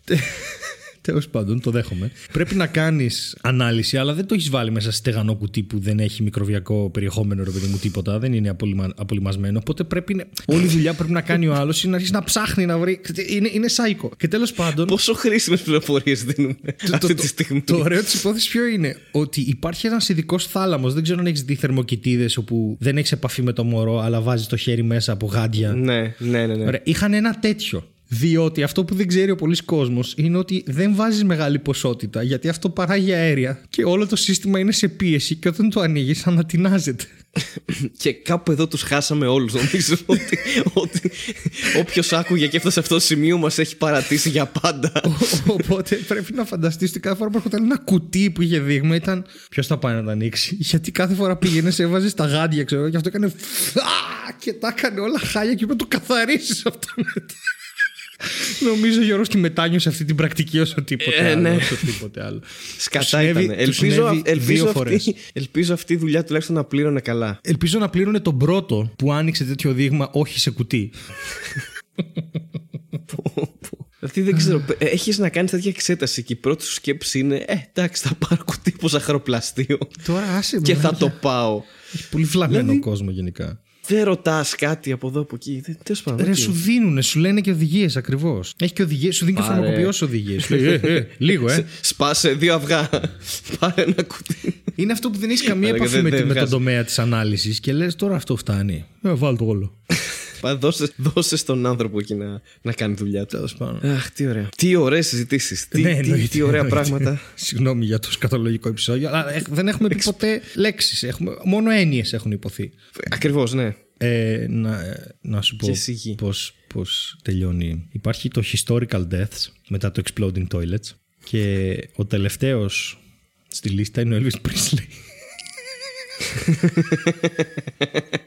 Το οποίο ναι, λέει ότι πέθανε ενώ χρησιμοποιούσε μια τουαλέτα. ναι.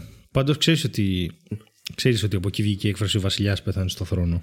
Ε, Λόγω τουαλέτας. Ναι. Το ηθικό δίδαγμα είναι, παιδιά, ε, η τουαλέτα δεν είναι απλή υπόθεση. Πολλοί από εσάς μέχρι τώρα νομίζατε ότι πας απλά, κάνεις την ανάγκη σου και τελειώνεις. Δεν είναι έτσι. Υπάρχουν κίνδυνοι και ρίσκα που, που ενδεχομένως χρειάζεται να πάρεις ε, πηγαίνοντας σε μια τουαλέτα. Να προσέχετε. Τι να προσέχουν όμως; Τις τουαλέτες. Πώς; Είχαμε, είχαμε τόσα διαφορετικά παραδείγματα κινδύνων από τουαλέτα. Εντάξει, έχουμε ζώα. Μπορεί να έρθει μια αράχνη να σε τσιμπήσει. Ένα φίδι. Μια αρκούδα. Αν είσαι σε, σε πολύ, ας πούμε, στην ύπαιθρο. Σε άγρια μέρη και βουνά. Οκ. Μπορείς από μόνος σου να πάθεις κάτι στην τουαλέτα. Που Αν είσαι αν είσαι στην στην τουαλέτα ύπαιθρο- το έχεις πάθει ήδη, μάλλον. Αλλά, ε, Αν είσαι στη Ήπεθρο και στα άγρια βουνά πρέπει να διαβάσεις το βιβλίο το A Lost Art How to Shit in the Woods Ακριβώς γι' αυτό είπαμε ότι πρέπει να διαβάζετε γενικά βιβλία. και να ακούτε μαρμελάδα φράουλα. Γιατί οι καθημερινές συνήθειες δεν είναι, παιδιά, είναι επικίνδυνα τα πράγματα. Καταλαβαίνετε. Δεν παίζουμε εδώ πέρα. Υπάρχουν τουαλέτες που εκρήγνονται έτσι από μόνες του. Ε, κάτι πολύ σημαντικό. Έχει προκύψει μια έρευνα που λέει ότι επειδή το squatting, δηλαδή η τουρκική, είναι η φυσιολογική θέση, επειδή το έντερό μας. Η στάση του σώματος, ναι. Το έντερό μας κάνει μια καμπή, όπως κάνει το η λεκάνη μα. Όπως αν ακολουθήσεις το κόκαλο της ουρίτσα, είναι κυρτό. Και έτσι είναι και το έντερο. Οπότε Ναι. κάθε φορά που καθόμαστε έτσι, το έντερο ξεδιπλώνει, ανοίγει και αφήνει ρε παιδί μου. Γίνεται φυσικά αυτό. Ενώ με το να Τις καθόμαστε εκκρίσεις, ναι. με το να καθόμαστε, το κάνουμε μια ορθή γωνία. Και λέει ότι πάρα πολλά προβλήματα του εντέρου προκύπτουν ίσως από αυτό. Και επειδή δεν μπορούν να αλλάξουν τουαλέτες στον κόσμο, υπάρχει ένα σκαμπό το οποίο είναι ένα μικρό σκαλοπατάκι. Όταν μπράβο, κάθεσαι το έχω δει. στη, στην τουαλέτα, ναι, ακουμπάς τα πόδια σου εκεί πάνω και απλά επειδή σηκώνονται τα γόνατα, έρχεσαι στη σωστή θέση. Το οποίο μπορείς να το κάνεις και μόνος σου. Αν έχεις δηλαδή ένα μικρό υποπόδιο, μπορείς να σηκώσεις τα πόδια και να γλιτώσεις έτσι πολλά προβλήματα υγείας. Το οποίο είναι εξαιρετική συμβουλή. Και παιδιά, δεν μιλάμε για αυτά τα πράγματα. δηλαδή δεν στην λέει ποτέ Ελλάδα. κανείς τίποτα. Στην Ελλάδα, φίλε, όλα τα κρύβουμε κάτω από το χαλί.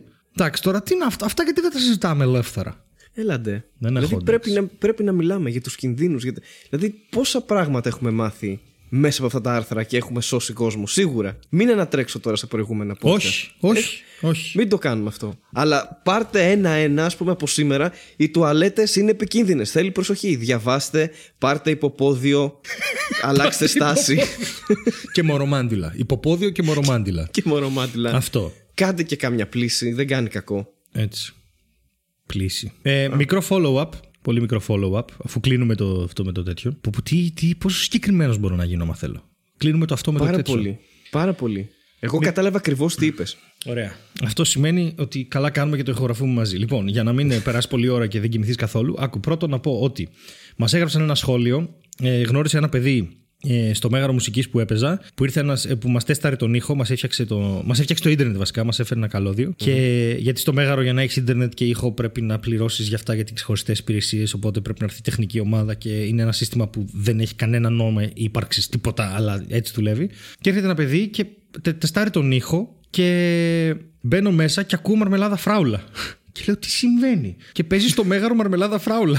και έρχεται και μου λέει: Παιδιά, είστε πάρα πολύ καλή. Χάρηκα πολύ που σε γνώρισα. Και φεύγει. Και έχω, είμαι wow. Αυτή τη στιγμή είναι wow η φάση.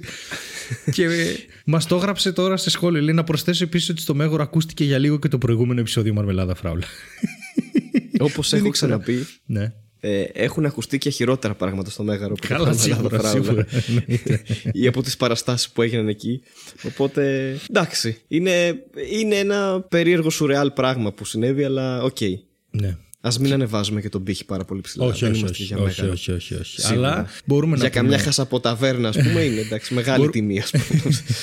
μπορούμε να πούμε ότι αφού μας στέλνετε φωτογραφίες για το επεισόδιο και που το βλέπετε και συνεχίστε να στέλνετε Ναι. και τα λοιπά. να συνεχίσετε να στέλνετε, παιδιά. Ναι, τις λαμβάνουμε και θα τις ε, Όλες, ανεβάζει θα και τις ο Στέλιος βλέπετε στο, στα στο βίντεο, βίντεο, ναι. έτσι να φαίνονται. Ε, οπότε μπορεί να κάνουμε και Instagram Για σας το και κάνουμε. Τέτοια. Ναι. Επίσης μπορείτε να αντί να ε, κάντε και ένα hashtag μαρμελάδα φράουλα αφού τα κάνετε που τα κάνετε τα stories. κα- κάντε Μπράβο, και ένα ναι, hashtag με για να Greek μπορούμε να βοηθάει τα- πάρα ναι. πολύ και αυτό. Ναι. Ε, μπορείτε να μας στέλνετε σε ποια περίεργα μέρη το παίξατε. Το μαρμελάδα φράουλα, έτσι, όχι το, το γεννητικό σας όργανο. Μην, μην αρχίσουμε τέτοια, δεν θέλω. Δεν θέλω unsolicited genital pics σε αυτό το email ποτέ στη ζωή μου, λοιπόν. ε, Εντάξει, βέβαια, αν απλά μας πούνε που το παίζουν και δεν μας στείλουν φωτογραφία, οκ, κανένα πρόβλημα. ναι, αν μας πούνε ότι είμαι στο Everest, ακούστηκε στα βουνά το μαρμελάδα φράουλα, αλλά είδαν και το πέος μου, κανένα πρόβλημα. ε, μας έγραψε ένα fun fact ένας τύπος που ε, μας είπε ότι σε ένα ταξίδι που έκανα πρόσφατα στην Κωνσταντινούπολη παρατήρησα πως σε πολλά από τα πάρκα που υπάρχουν γύρω από τα τείχη της παλιάς πόλης κατοικούσαν παπαγάλοι σαν αυτούς που περιγράφει. Ρωτώντας έναν φίλο και κάτοικο της περιοχής για το πώς βρέθηκαν τόσοι πολλοί παπαγάλοι γύρω από την πόλη, μου είπε ακριβώς την ίδια ιστορία με το φορτηγό από Ασία και το ατύχημα του φορτηγού κάπου στα τέλη των 80s. Οπότε έχουμε ένα πάρο Urban Legend αυτή τη στιγμή που Οπότε κυκλοφορεί. μάλλον συμβαίνει αυτό. Και βγήκα για καφέ με την, με την πρώην μου τις προάλλες, ας πούμε. Είχαμε να τα πούμε καιρό και βγήκαμε να τα πούμε. Και μου, μου είπε για τα παπαγαλάκια και γυρνάει και μου λέει το εξής: Ότι ήταν ένα πλοίο στον Πειραιά που επειδή τότε ήταν παράνομοι οι παπαγάλοι, θα τους σκότωναν όλους με αέριο. Οπότε ξέρω εγώ, τους απελευθερώσανε. Και πήγανε στη γλυφάδα και από τη γλυφάδα πήγαν σιγά σιγά στην Κυφυσιά. Κλασική νεοπλουτίστικη, ας πούμε, συμπεριφορά παπαγάλων, ρε παιδί μου. Εννοείται, Τι, φίλε, τι. Εγώ, εγώ δεν μένω κέντρο, θα πω. Εγώ θέλω παραλία. Κλασική μαλάκη παπαγάλη. Εγώ, εγώ, φίλε, η παραλία ή βουνό, ένα από τα δύο. Εγώ κέντρο δεν μένω. Και, η ψε, και η ψέλη και τέτοια δεν είναι για μας. Είναι για καμιά, για κανένα περιστέρι, για κανένα τέτοιο, ξέρω εγώ. Εμείς είμαστε. Τώρα μιλάω εκ μέρους των παπαγάλων, αλλά νομίζω ότι κάπως έτσι. Δεν δεν είναι πολύ μαλάκες παπαγάλοι τελικά. Το έχετε παρατηρήσει ποτέ ότι κλασικά κάποιοι ταλόσκυλα παπαγάλοι μαλάκια που απελευθερώνονται και μετά πάνε και κατοικούν σε, ξέρω εγώ, στο Μανχάταν και τέτοια. Μα δεν κρόζουν οι παπαγάλοι. Λένε Κομμουνισμός, κομμουνισμός.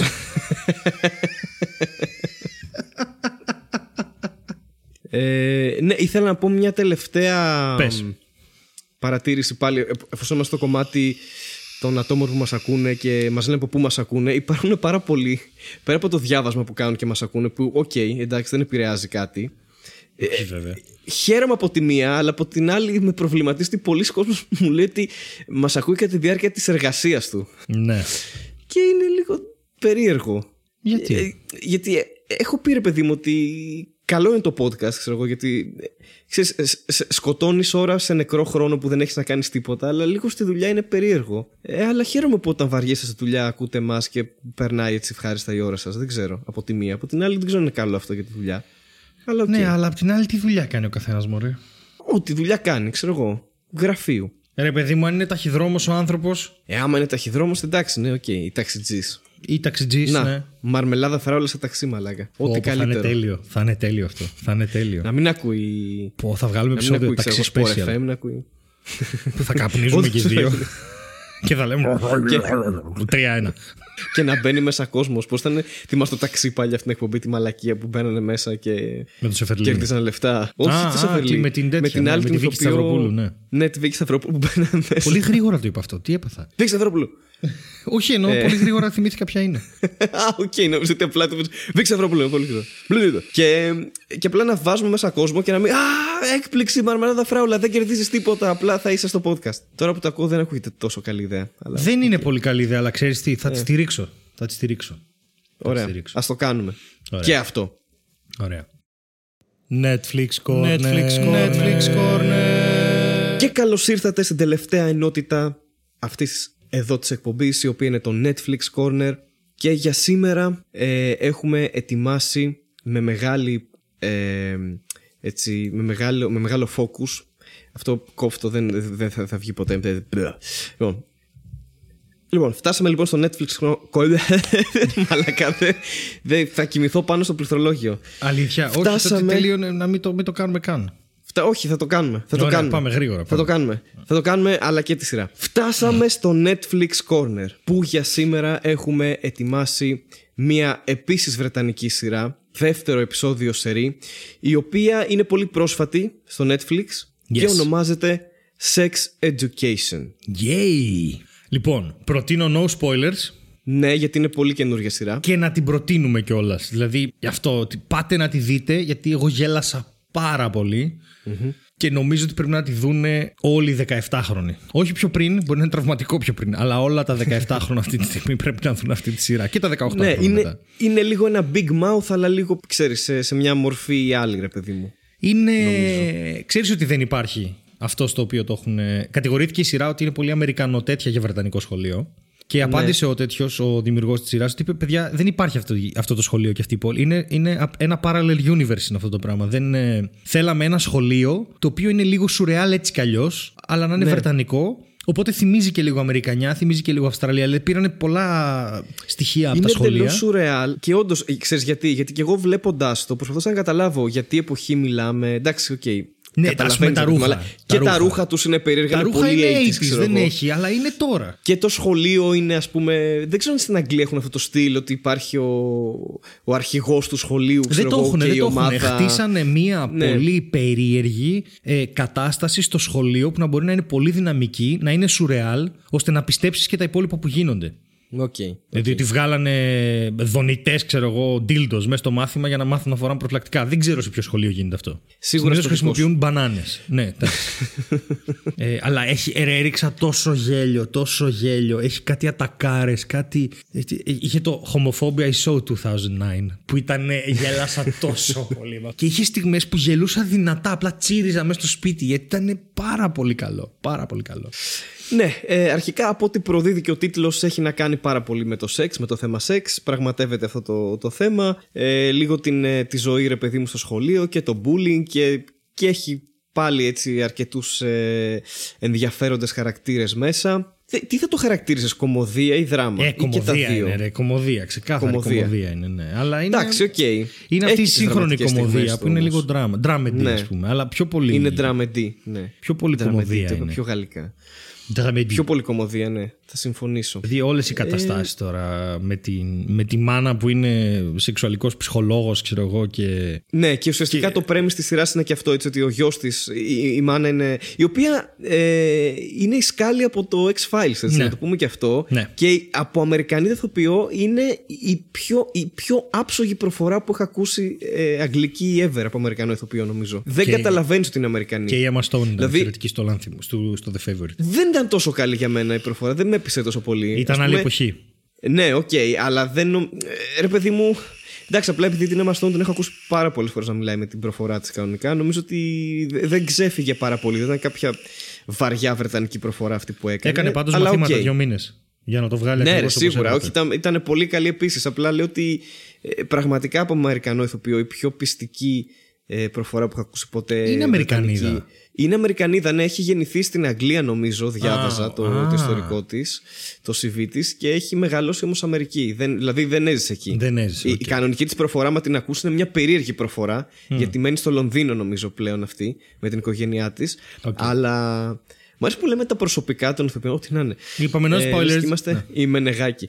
Ε, και τέλος πάντων, ναι, νομίζω ότι είναι η πιο πιστική προφορά που έχω ακούσει από Αμερικανό ηθοποιό. Το, το αντίθετο συμβαίνει πολύ πιο εύκολα. Δηλαδή, οι Βρετανοί ηθοποιοί να κάνουν Αμερικανική προφορά το κάνουν πολύ πιο εύκολα. Το κάνουν, ναι. Γιατί, ναι, οι Αμερικανοί ζορίζονται πάρα πολύ να κάνουν Βρετανική προφορά. Ε, πάρτε ένα πολύ κακό παράδειγμα, το Robert Downey Jr. στο Sherlock την ταινία του Guy Ritchie που κάνει απέσια αγγλική προφορά. Πρακτικά δεν καταλαβαίνεις ότι έχει αγγλική προφορά.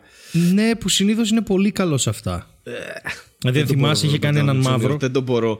Είναι ηλίθιος. Νομίζει ότι είναι ο Iron Man στην πραγματικότητα. αυτό δεν ισχύει. το μπορώ. Είναι Αυτό βλαμμένος, ισχύει. ρε φίλε. Αυτό ισχύει. Δε- Αυτό το είναι- μισό. αυτό πρέπει να το αυτό κάνεις το beat. arrogance και αυτό το τέτοιο που έχει ο χαρακτήρας του στο Iron Man το έχει και στην προσωπική του ζωή πλέον. Είναι το, το ίδιο Ξέρεις πρόσωπο. τι, με όμως, εκνευρίζει. Είδα, ε, έκανε ένα house tour με τη γυναίκα του και δεν ήταν καθόλου έτσι. Ήταν κα- Ήταν σε φάση, ήταν σε φάση τώρα θα σας δείξουμε ένα σπίτι που αγοράζουν άνθρωποι που παίρνουν πολλά περισσότερα λεφτά για τη δουλειά που κάνουν και δεν έχουμε ιδέα πώς είμαστε εδώ. Οκ. Δηλαδή, μπαίνει, I just do Iron Man and I have this house. Δηλαδή, people are dying on the street. Δεν Ναι, ξέρω, κάτι καταλαβαίνω να- τι Είναι σε λες. φάση. Ναι, όχι, είναι. είναι ε, ε, και εγώ, γιατί και εγώ είχα αυτή την άποψη ότι καλά, ευλαμμένος άνθρωπος. Όταν τον είδα εκεί ήταν πάρα πολύ. Ήμουνα. Εντάξει, προφανώς και δεν είναι έτσι, ρε παιδί μου, αλλά το πουλάει λίγο. Ε, το ξέρεις. πουλάει τώρα, κάνει μαλακή. Αλλά έχει παραγίνει το κακό. Αυτό ήθελα να πω. Ε, Anyway, οπότε, sex education. Έχει, Sex έχει education. κάτι εξαιρετικό που έκανε και θέλω να το πω. Φοβερό Πριν πεις στο μπρώμα- εξαιρετικό, Α, πες, πριν ναι. πεις στο εξαιρετικό, να πούμε ότι αυτό είναι λίγο το πρέμι τη σειρά. Ότι υπάρχει Α, ναι. αυτή η μάνα του βασικού πρωταγωνιστή, η οποία είναι ψυχολόγος αλλά για σεξουαλικά θέματα. Ε, Αυτός είναι sexually repressed λίγο, σαν χαρακτήρας. Ναι. Και υπάρχει σοβαρός λόγος που είναι, δηλαδή το εξηγεί μετά. Ναι, ναι, δεν ναι. είναι Και απλά- λόγω κάποιων συνθήκων, ας πούμε, ε, στείνουν μία μπίζνα στο σχολείο ότι αυτός ρε παιδί μου δίνει συμβουλές σεξουαλικές στους υπόλοιπους μαθητές επιπληρωμή. Που, που εν τέλει δεν είναι τόσο σεξουαλικές όσο Σχέσεων. ανθρώπινες, ναι. Ναι, ναι, δηλαδή ναι. περισσότερο είναι, τους κάνει να το γυρνάνε όλο σε, μια, σε ένα reflection του εαυτού τους. Σε ένα, δηλαδή ποτέ δεν... Ναι. Που, που Πολλές υποστηρίζει φορές μπορεί πολύ να πάρεις την- σαν ερέθισμα το σεξουαλικό Ναι, και να το ναι, ναι, ναι, ανα, ναι, ναι, ναι. αναγάγεις σε κάτι. Ναι. Και, ε, ο- μμμ. εξαιρετικό το bromance που υπάρχει μεταξύ των δύο παιδιών που Ναι. είναι ο ένας gay χαρακτήρας και ένας straight χαρακτήρας και είναι φο- φίλοι κολλητοί κανονικά και, και πολύ καλοί φίλοι κιόλας. Το οποίο Να ας πούμε, δίνει... έχει πολύ ωραίο δραματικό πλότ σε ένα επεισόδιο Ναι, μεταξύ έχει, των έχει δύο. ας μεταξύ πούμε. των δύο. Και έχει μάλιστα και ένα. Μιλάμε τόσο καλοί φίλοι που ντύνονται drag και πάνε μαζί να δουν παράσταση στα γενέθλια του γκέι, γιατί πάνε να δουν μια συγκεκριμένη παράσταση, ας πούμε. Και ντύνονται drag και κυκλοφορούν drag κανονικά. Είναι, είναι τέλειο, είναι τέλειο. Όντως, ναι. Και μ' αρέσει πάρα πολύ. Ε, ο λόγος που πρέπει να υπάρχει αυτή η σειρά είναι η εξής. Τώρα, εμείς είμαστε τριαντάριδες, δεν ξέρω ποιοι μας ακούνε εκεί έξω. Αλλά υπάρχει πάρα πολύ μεγάλο πρόβλημα με, με το σεξ αυτή τη στιγμή και τα παιδιά. Διάβαζα ένα άρθρο και το παρατηρώ και θέλω να το, θέλω να το κάνω και κείμενο αυτό σε κάποια βάση και θέλω να το συζητήσουμε και στο podcast. Ε, ότι τα παιδιά έρχονται, στην επαφ- έρχονται σε επαφή με τη, με τη σεξουαλική ζωή από τις τσόντες πρώτα. Και ε, ε, ε, διάβαζα ένα άρθρο το οποίο κα- έχει καταγράψει κάποιες συμπεριφορές και κάποια στατιστικά και να το πω πολύ απλά, στη δικιά μας την εφηβεία, ε, στην Ελλάδα, δεν ξέρω αν έχει αλλάξει αυτό, αλλά λέει τι γίνεται σε Αμερική και Αγγλία αυτή τη στιγμή. Που σημαίνει ότι τα αντιγράφουμε όλα αυτά θα έρθουν και στην Ελλάδα. Επειδή οι τσόντες έχουν ένα πολύ συγκεκριμένο χαρακτήρα και είναι πλέον σπορ, δεν, είναι, δεν μπορείς να δεις τσόντα για να, να ερεθιστεί πλέον. Είναι απλά να τη βάλεις με φίλους σου να δεις για να δούμε τώρα πόσους πόντους θα βάλει αυτή στο τέτοιο της. δεν έχει, είναι, Είναι νούμερα, ναι. είναι ρε παιδί μου, νούμερα πλέον. Δεν στατιστικές. έχει πόσους κοιλιακού έχει ο άντρας, τι νούμερο σιλικόνη έχει η γυναίκα. Είναι απλά ένα τεράστιο χάος. Και μ, μέσα σε όλο αυτό το χάος, τα παιδιά έρχονται σε επαφή με αυτό και πιστεύουν ότι αυτό πρέπει να κάνουν. Και έλεγε, ρε παιδί μου, εγώ θυμάμαι στη δική μου εφηβεία ότι τα αγόρια κάπως προσπαθούσαμε να, να καταλάβουμε τι πρέπει να κάνουμε για να είμαι- γίνουμε άνθρωποι και να μπορούμε να συζητάμε με τα κορίτσια. Κατάλαβες; Δηλαδή δεν ήταν. Γιατί υπήρχε αυτή η μεγάλη απόσταση της εφηβείας που, που τεστοστερώνεις στο full χωρίς κανένα λόγο. Ξέρεις, και, και όλα αυτά τα κοινωνικά που μας βαρούσαν στο κεφάλι ότι κοίτα να γαμάς, που ήσουν 13 και πήγαινες και σου λέγει ο Θεός γαμάς. Τι Ναι. μου Του είμαι 13, δεν ξέρω καν τι είναι το γαμάο. ας πούμε. Ηρέμησε λίγο.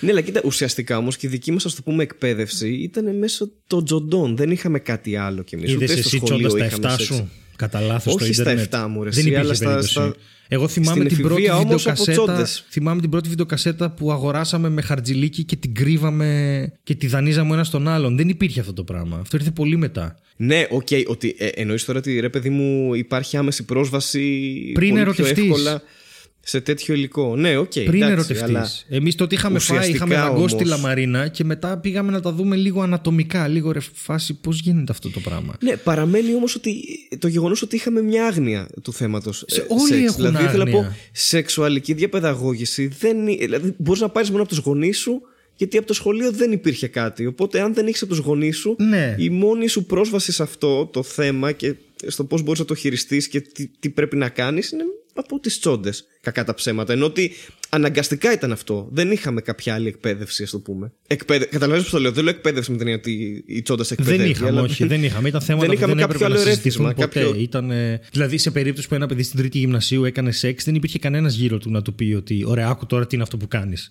Ναι. Ήταν πάρα πολύ μαύρο όλο αυτό το πράγμα. Έτσι και το έκανες ήσουν η πουτάνα και ο, το αρχίδι του σχολείου. Δεν είχε, δεν είχε middle ground. Δεν μπορούσε κάποιος να σου πει βάλε καπότα, ας πούμε, ή τίποτα. Ήταν χάλια όλο αυτό το πράγμα. Ναι, ναι, ναι. Και πρέπει Σίγουρα. να, πρέπει να υπάρχουν τέλος πάντων αυτές οι σειρές γιατί σε αυτό που διάβαζα έλεγε ότι τα αγόρια εκβιάζουν συναισθηματικά τα κορίτσια και μετά το dating, ξέρω εγώ, ε, κατεβάζουν παντελόνι και λένε αν θες να σε φιλήσω θα μου πάρεις μια πίπα. Και λέει Wow, οκ. είναι συγκλονιστικός ο αριθμός των αγοριών και των κοριτσιών που δεν έχουν φιληθεί αλλά που έχουν κάνει σεξουαλικά πράγματα μεταξύ τους. Το, το, το, το διανοείσαι Οκ, σαν ναι, είναι, ναι. είναι, Είναι της τραγικό. εποχής ξεκάθαρα αυτό, Ναι, είναι ναι. τραγικό, είναι τραγικό. Δεν μπορεί να είναι αυτό το πράγμα. Δηλαδή, δε, είναι, είναι, είναι απίστευτο.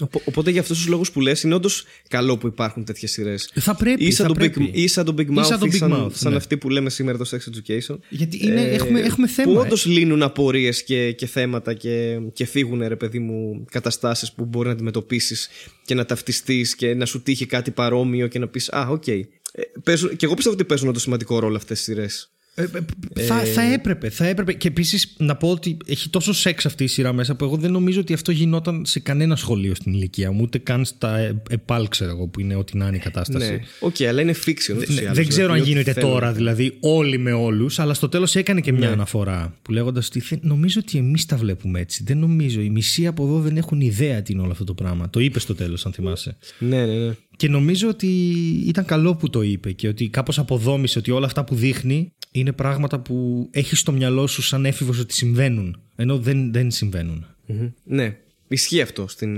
στην εφηβική ηλικία, ρε παιδί μου. Είναι όλα.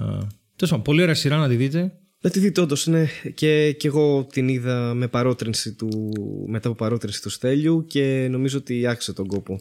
Ε, Είναι 8 επεισόδια, οπότε δεν έχετε κανένα μαραθώνιο να κάνετε. Ε, και έχει πολύ ενδιαφέρον και πολλές αστείες στιγμές και πληροφορίες μπορείς να πάρεις από αυτή τη σειρά σχετικά με το σεξ. Ε, ειδικά για τους νεότερους, γιατί εμείς είμαστε master πλέον. Καλά, σαφέστατα.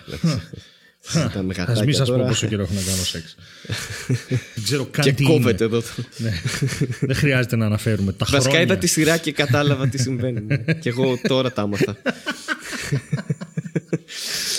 Είμαι σαν τον Goat Steve Τέλεια. από το Big Mouth. Τέλεια. Ε, που σκεφτόταν τρένα και... Μαλάκα δεν ξέρω τέλεια. ε, πάρα πολύ ωραία. Νομίζω ότι αυτά. Αυτό ήταν το επεισόδιο για σήμερα. Ε, χαίρομαι που έχουμε κρατήσει αυτή τη συχνότητα και μπορούμε να το βγάζουμε κάθε εβδομάδα πλέον και τα καταφέρνουμε παρά τις δυσκολίες των προγραμμάτων. Πω, πω, Στέλιο, γιατί το θες να είπες τώρα; κλείσεις με... Δεν θα καταφέρουμε να βγάλουμε επεισόδιο για ένα μήνα τώρα.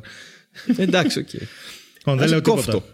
τίποτα. το κόβω, δεν λέω τίποτα. Να είστε καλά, τα λέμε Κόψε την τα επόμενη πάντα. εβδομάδα. Και μην ξεχνάτε κάτω στο link European Tour προπόληση για όσους είστε στο εξωτερικό. Εγώ με τον Αριστοτέλη Ρίγα. Και το Φεβρουάριο δεν έχει παραστάσει ο Χάρης.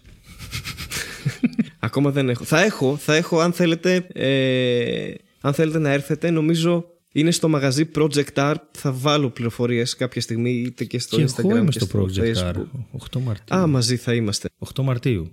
Εγώ θα είμαι 21 για- ε, 21 Φεβρουαρίου. είμαι στην Πάτρα. Επίσης είμαι και στην Πάτρα. Χα, το ξέχασα. Ωραία, ο Στέλιος θα είναι στην Πάτρα, εγώ θα είμαι στην Αθήνα, στο Project R. Είναι μια βραδιά νέων κειμένων, οπότε ε, μην έχετε και πολλά expectations από αυτή τη βραδιά. Αλλά θα έχει πλάκα. Όποιος θέλει μπορεί να έρθει. Ε, απέκτησα παράσταση Φεβρουάριο, είδες; Είδες; Ωραία. Μπράβο. Δεν ξέρεις. Α κλείσουμε με αυτό. Τώρα έμαθες. Ε, Α ναι. κλείσουμε με αυτό. Άτε. Γεια σας. Γεια σας, γεια σας.